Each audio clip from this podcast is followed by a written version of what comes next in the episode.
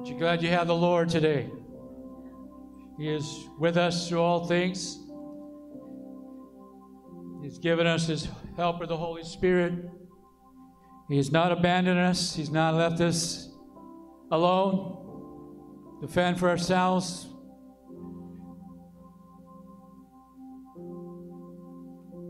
The world is in trouble without Jesus.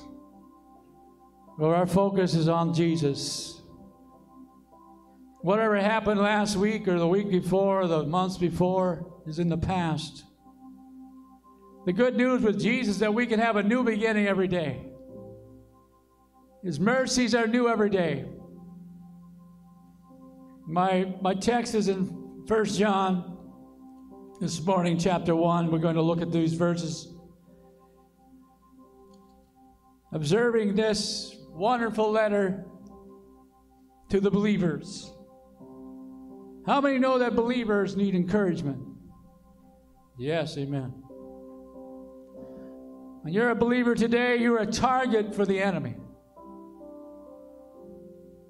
You become a target for the enemy to try to confuse you, to try to hinder you, to try to discourage you. He'll come at all kinds of angles.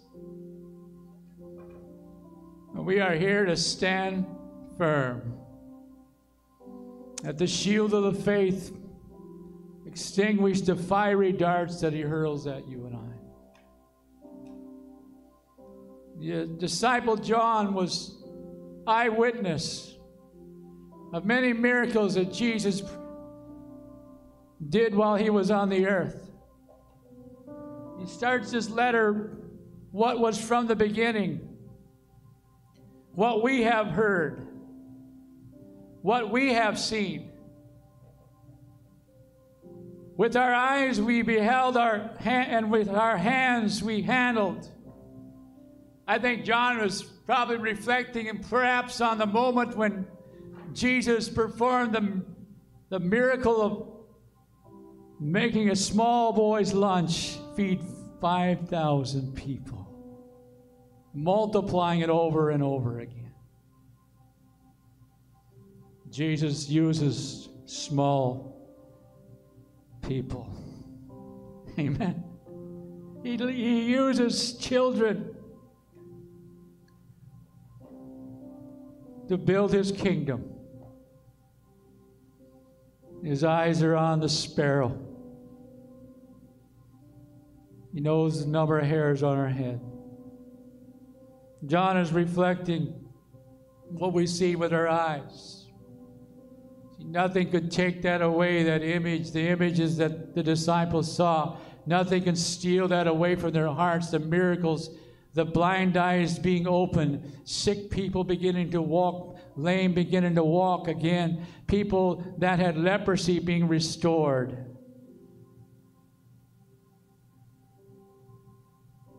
You'll never be the same when you're in that kind of environment. I'm here to say today that Jesus is still the same. He's still opening blinded eyes, still healing the sick, still casting out demons, still taking people from where they're at in their deep, darkest hour, bringing light and hope into their life. It does not matter what your past is. With Jesus, there is newness. There's a new beginning every day. So we read on, the life is manifested.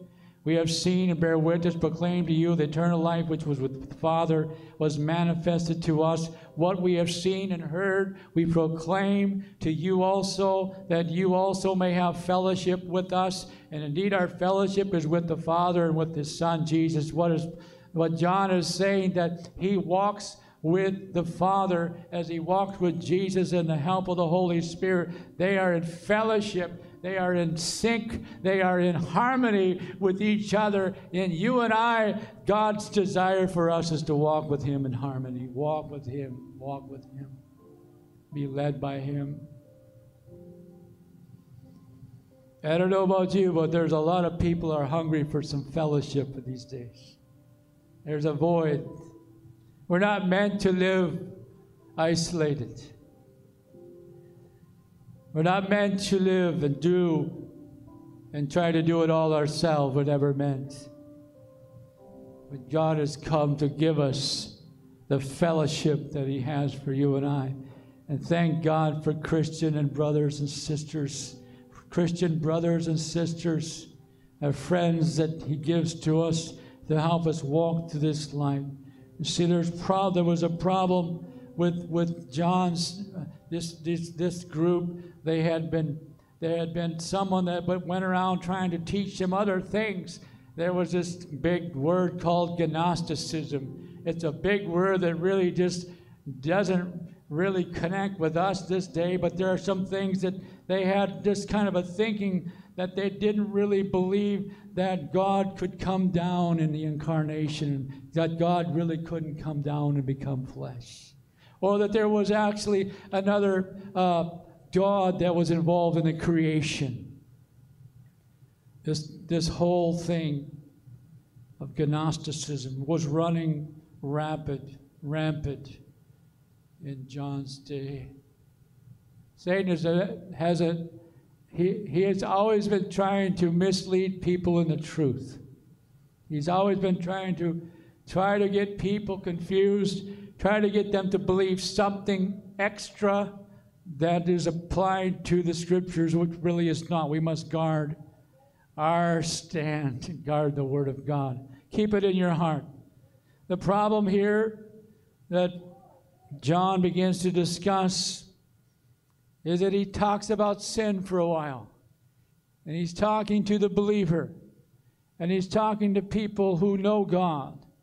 And he says in verse 8, if we say that we have no sin, we deceive ourselves, and the truth is not in us.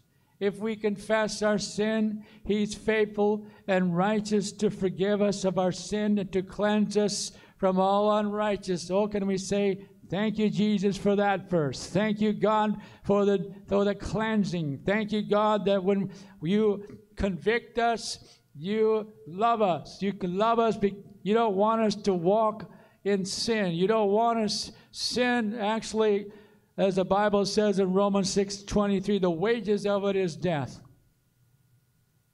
That's why we're in the mess we are in the world. The sin problem that started in the garden.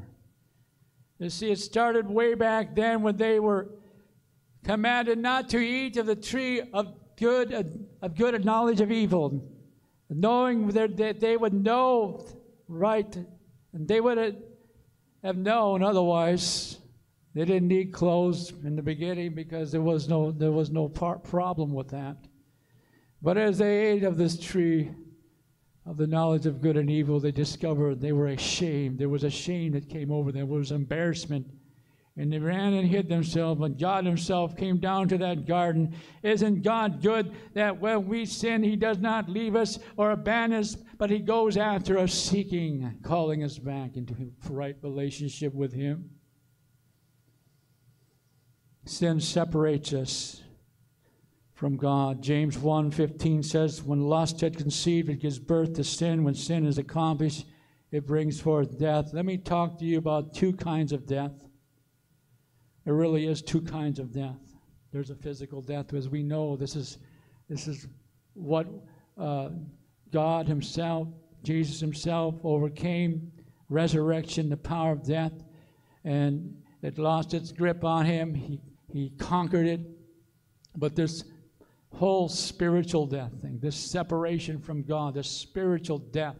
This Paul described in Ephesians that we were dead in our sins and trespasses. We were dead. He's past, he's talking to believers.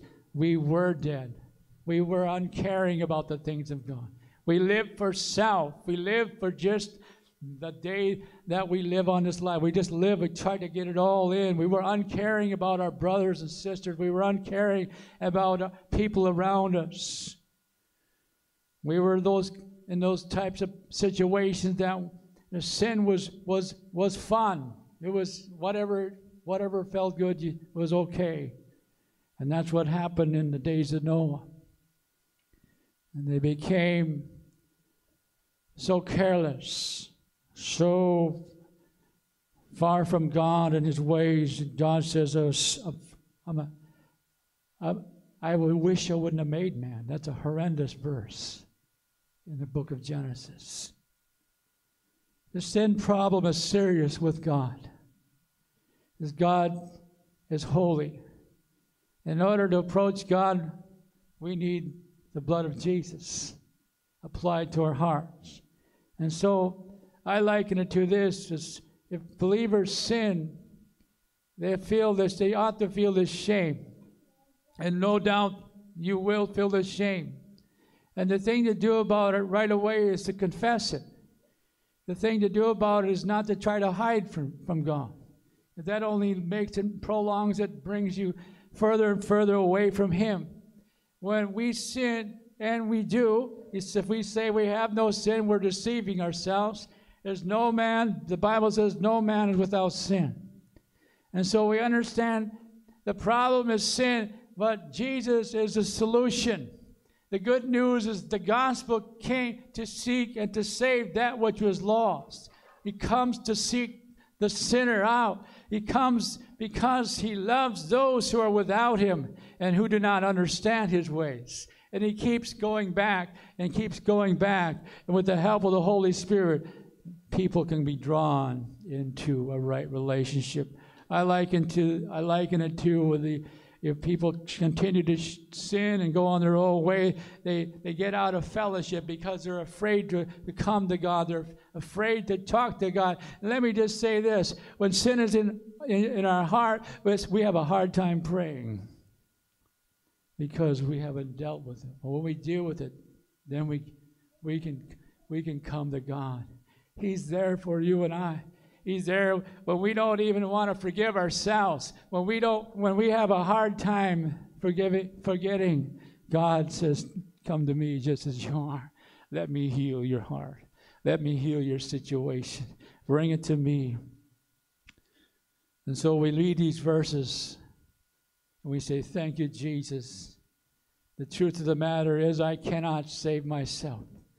The truth of the matter is I cannot live good enough to ever become righteous enough to enter into the kingdom of heaven. The truth of the matter, no matter how hard I work, no matter how it wouldn't matter if I don't have Jesus. It's not good enough, but thanks be to Jesus who helps us every day to live. You see, the enemy is quick to judge the believer. And a lot of times I think he comes through the back door if he can and try to get to us in some way that even when we feel like we're not good enough, when we feel like we're not doing enough for God, we've got to stop ourselves or stop that thinking and begin to say, you know what, Jesus died for me. There's now no more condemnation for those who are in Christ. And to begin to take that word and begin to live that word out. And to begin to, you know what? The Bible says in Romans, you don't have to sin. You don't have to bow down. You don't have to become a slave to the old sin nature because of Jesus Christ who lives. And this spiritual death and this spiritual shame will only keep us sinking deeper and deeper. But oh, when I see Jesus, when I see his outstretched arms and the cross that he bore for you and I think, oh my God, how could I turn from you? How could I not come to you when you've given it all for me? Your blood is enough and will be enough for all my sin as I walk in fellowship, as I walk in right. There's no greater life to walk is to walk in fellowship with God. No greater life. There's no greater peace. There's nothing that will fill our void, our emptiness. And we make sometimes, we may feel like we've failed God. We may feel like we've come short. And the idea is, yes, you have, but God being rich in mercy and love has come toward us.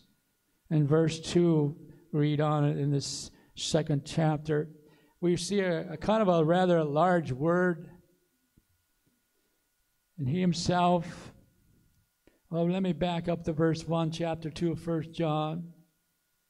My little children, I'm writing these things to you that you may not sin. Notice how he shifted from, if we say we have no sin, we're deceiving ourselves. Now he shifts to, my little children, I'm writing to these things to you that you may not sin.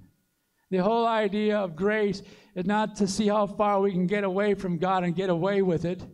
The whole idea of grace is that, thank God he's come to rescue me and keep me from going the way I would otherwise. Keep me from the hour of temptation. By the grace of God, there goes I. Someone said that. And so that same grace that saves us, that same grace keeps you and I from not wanting to go the way. Thank God for his convictions. That's a wonderful, beautiful thing. And so what he's saying, if anyone sins, if you fall, if you slip, you have an advocate with the Father, Jesus Christ, the righteous. You turn to Jesus, you run to Jesus. Not like Adam and Eve who ran away from God. Tried to hide themselves. Of course, they were ashamed. You notice that story. God took animals and he had to kill an animal to get the skins and cover their nakedness.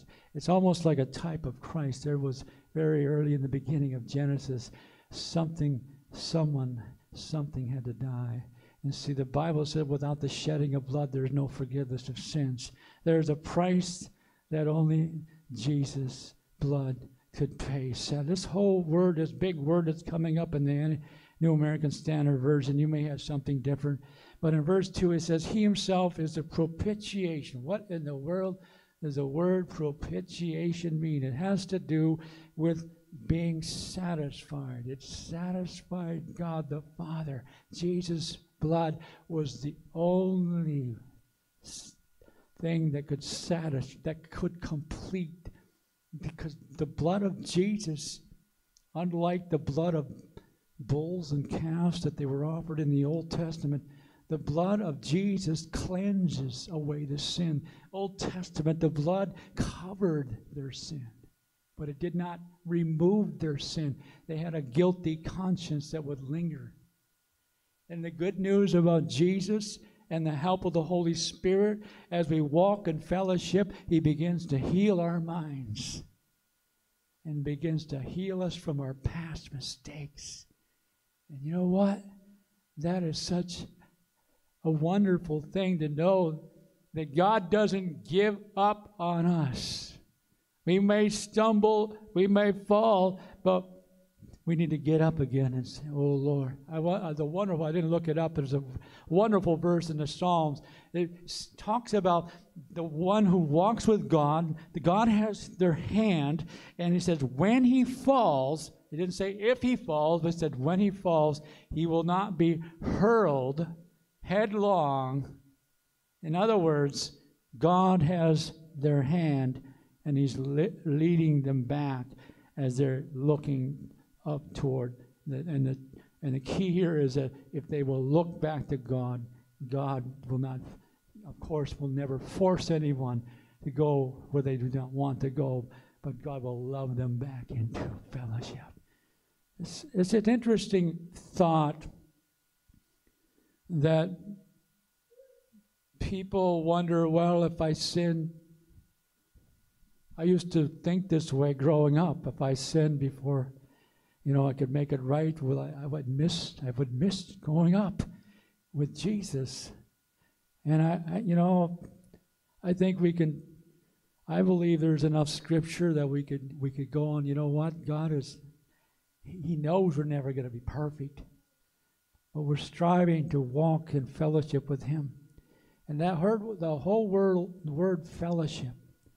I want us to just kind of take that home with us, because if we're walking with Him and we're in fellowship, because the Bible says even to know what's right and not doing it is sin, well, then how will I ever be good enough?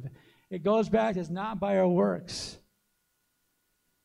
For by grace you have been saved. So then we understand, well, how do I know then I'm really going to be saved? You look toward the end of the book of 1 John, and I love these verses because it really helped me in my walk with Christ. to settle it. And in 1 John 5, verse 10, the one who believes in the Son of God has the witness in himself. The one who does not believe God has made him a liar, because he has not believed in the witness that God has borne concerning his Son. The witness is this, that God has given us eternal life, and this life is in his Son. He who has the Son has the life. He who does not have the Son of God does not have the life. What is it saying? If you believe, if you've given your heart to Jesus, you have the life. You have Jesus in your heart. He who has the Son has the life. He who does not have the Son of God does not have the life. These things I have written to you who believe. Now I know we can go to one extreme. Well, a lot of people just have a belief in God and they don't know God. And I think that's a serious situation, because we're all called to know God.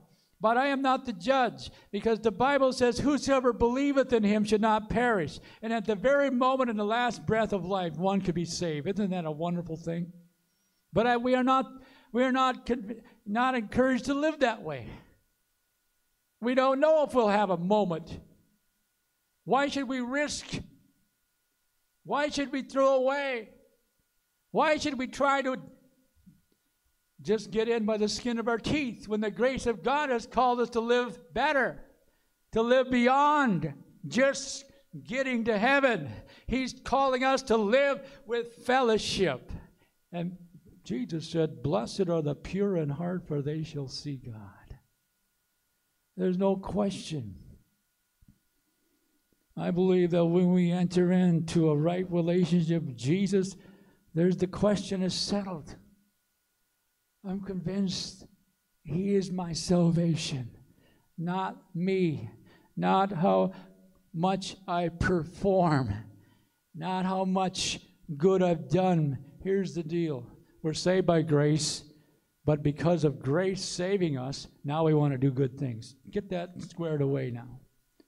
We don't do good things to get saved, right? Good works will never save us. But because of God's grace and he saved us, now we think differently.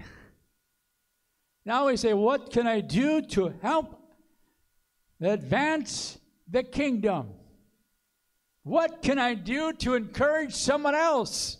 I can't keep quiet about this. Isn't that what Jesus talked to his disciples about before he went back to heaven? Is go and make disciples, go make other believers. Go tell them about what you've seen. Go talk about what you've heard. Go talk about the relationship that you have with me. That's what he's talking about. Make disciples, live it out. And it becomes a wonderful way to live. You're not looking, wondering about, well, I'll just sort of kind of coast my way in. You know, the book of Hebrews warned about, be careful lest you drift. I'm talking about a ship that drifted off course.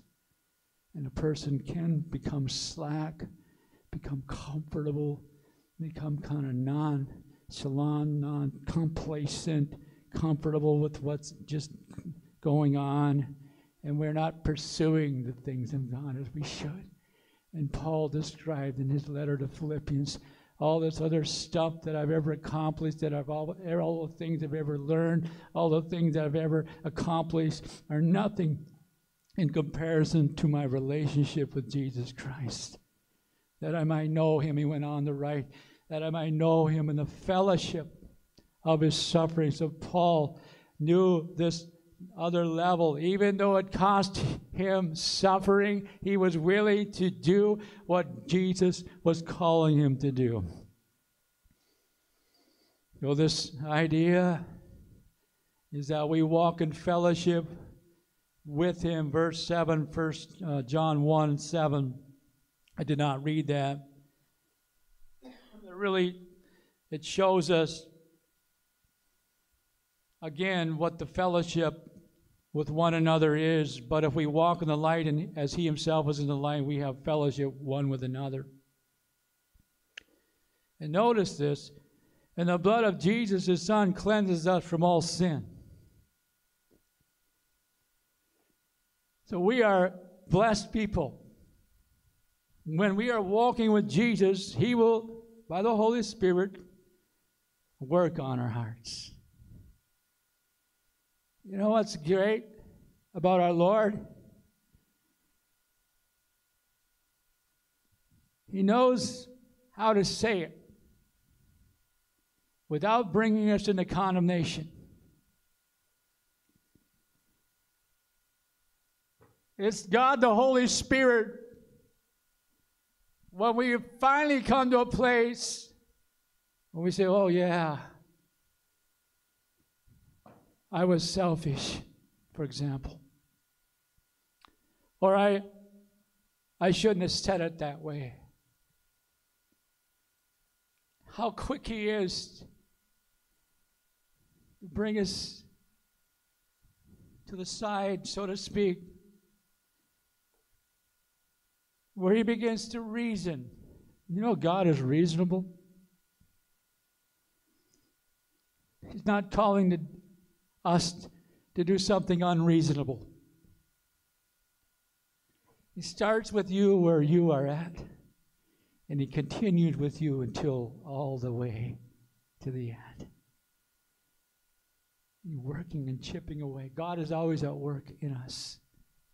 Thank God for that. Otherwise, there would be a whole lot of boredom. There would be a whole lot of no adventure, no hope, just a rigid God that stood there with a bat to hit us over the head if you mess up. Wow, that's not the image of my God that I have. But some people have that kind of image. And I want us to be brought in to that understanding today. God is satisfied with you because of your decision to accept Christ. God is so pleased with you. God is seeing Jesus Christ in you. God is seeing the potential that you have in Christ to become more and more like his son Jesus. God is seeing the potential even in those who you pray for that are not believing. God still sees the potential, and he hears the cry of your heart, and he himself cries out and intercedes for the saints. And we learn that in the book of Romans. Jesus himself prays, intercedes for us. Wow, we have it made. But what's happening in our world is this. Without Christ, we become demanding. We become expecting of things. We become slack, disthankful. We become self-seeking. We become haters of good. We become lovers of pleasures rather than lovers of God, which Paul described that Timothy would happen in the last days. And these vexed verses in chapter 2 begin to deal with a brother to brother. If we say we love God, then verse 4, the one who says, I have come to know him, but he doesn't keep his commandments, is a liar, and the truth is not in him. What is he saying? That's someone who just says, I know God, I believe in God, but they don't have any time for God. They just go on and live their own life. They don't keep his commandments. The commandments don't mean anything to them. But whoever keeps his word, in him the love of God has truly been perfected. Verse 5, by this we know that we are in him. The one who says he abides in him ought himself to walk in the same manner as he walked. In other words, Jesus described people who even said, I cast out demons and I healed people in your name. And Jesus said, I don't know you. Well, what is that all about? That's a scary verse. See, I think what got messed up somewhere along the line with those particular people, they thought they were in right, but Satan somehow got in the mix and began to do things that perhaps it was under Satan's power to deceive them. Somewhere along, something got messed up, because Jesus knows who his sheep are. And the sheep know his voice. So there's back to this walk with God, this relationship. This is kind of like, this is almost like I could say, this is elementary stuff. This is the basics.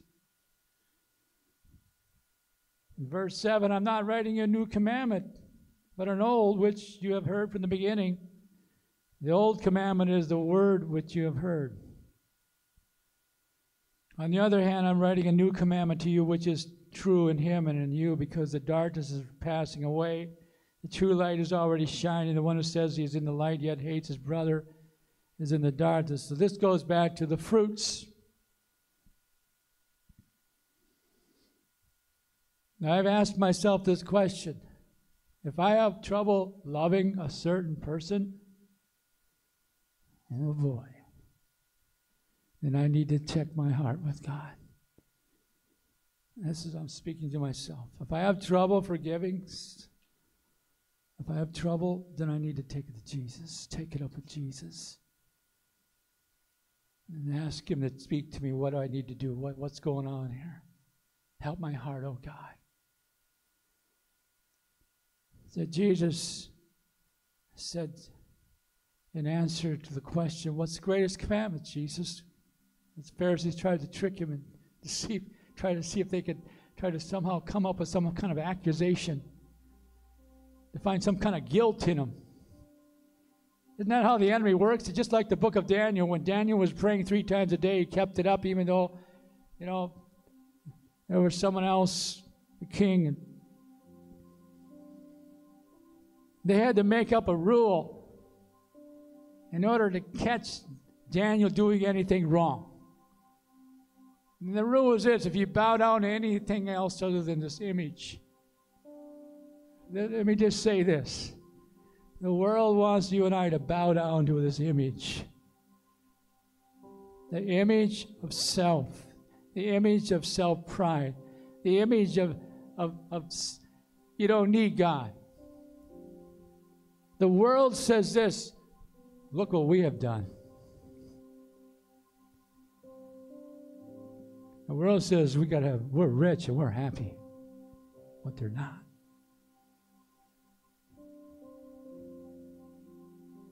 The world says step on anyone and everyone who gets in your way to get to where you want to go. The world's, I'm too busy to help that man bleeding on the roadside. And the Good Samaritan, who a Samaritan was never to associate. Jews were never to associate with Samaritans. With a Samaritan, stopped and took his time, paid out of his own pocket. What did he get angry about? He got angry about religious so-and-sos saying there's something they're not. And what is the world? How is the world ever going to know the difference? I'm challenging myself. And you, of course. May we send a different message. It's as simple as the littlest things, you know, I get kind of, just like you, I don't want to walk across the parking lot to put that cart away. But what if we start to think differently? Yeah, it's kind of hard, but they hire people to do that. Well, what if we started thinking differently and say, you know what, that hired hand, he has to work harder if I just leave where I left, just say, forget it. Little things. Why don't we take Jesus at his commands? And the greatest in the kingdom is a servant. Wow. Why don't we get excited? You see, this is what the gospel does to us. This is what the person of Jesus does to us. It changes our inside to become what he wants us to be.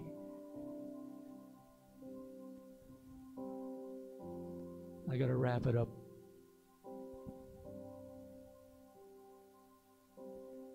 They're some of the greatest verses that have encouragement to our youth right here, verse 13. I am writing to you, fathers, because you know him who has been from the beginning. I'm writing to you, young men.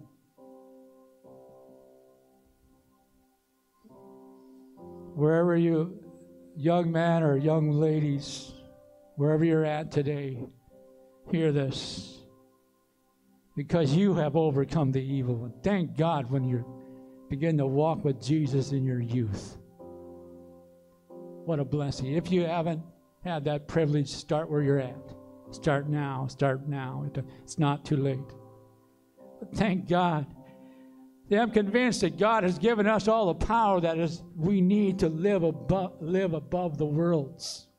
Saying we got to have this. We got to do this. We got to look like this to be successful. And it's right here. Don't love the world.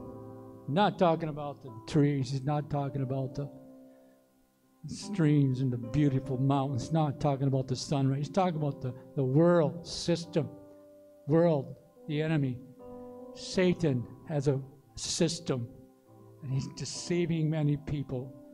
And we're here to speak the message in our lifestyle, first and foremost, and as opportunity gives rise. And notice there, verse 7, the world is passing away. Oh my goodness. The world system will someday be gone. But the one who does the will of God abides forever. I'll end with that. It's a wonderful thing to know that we can live differently. We don't have to live bowing down to the world. We can live above the enemy. We can live with hope. We can live with victory. We can live knowing that we're on our way to heaven and that we're going to reach out to other people around us and help them as well make that decision for Christ. And if anything the enemy would try to hinder us is our focus on the main things. Keep our eyes upon Jesus. And I leave you with this verse, 2 Corinthians 4:18, while we look not at the things which are seen, but at the things which are not seen. The not seen, we can't see eternal things, but the things which are seen are temporal. Everything that we see out here in the world is temporal. But the things which are not seen are eternal. Thank God for it. We are convinced that we're just passing through. We're just pilgrims. And we're to do our best. Anna, lead us in that song. And I believe I will build my life as the one you're working.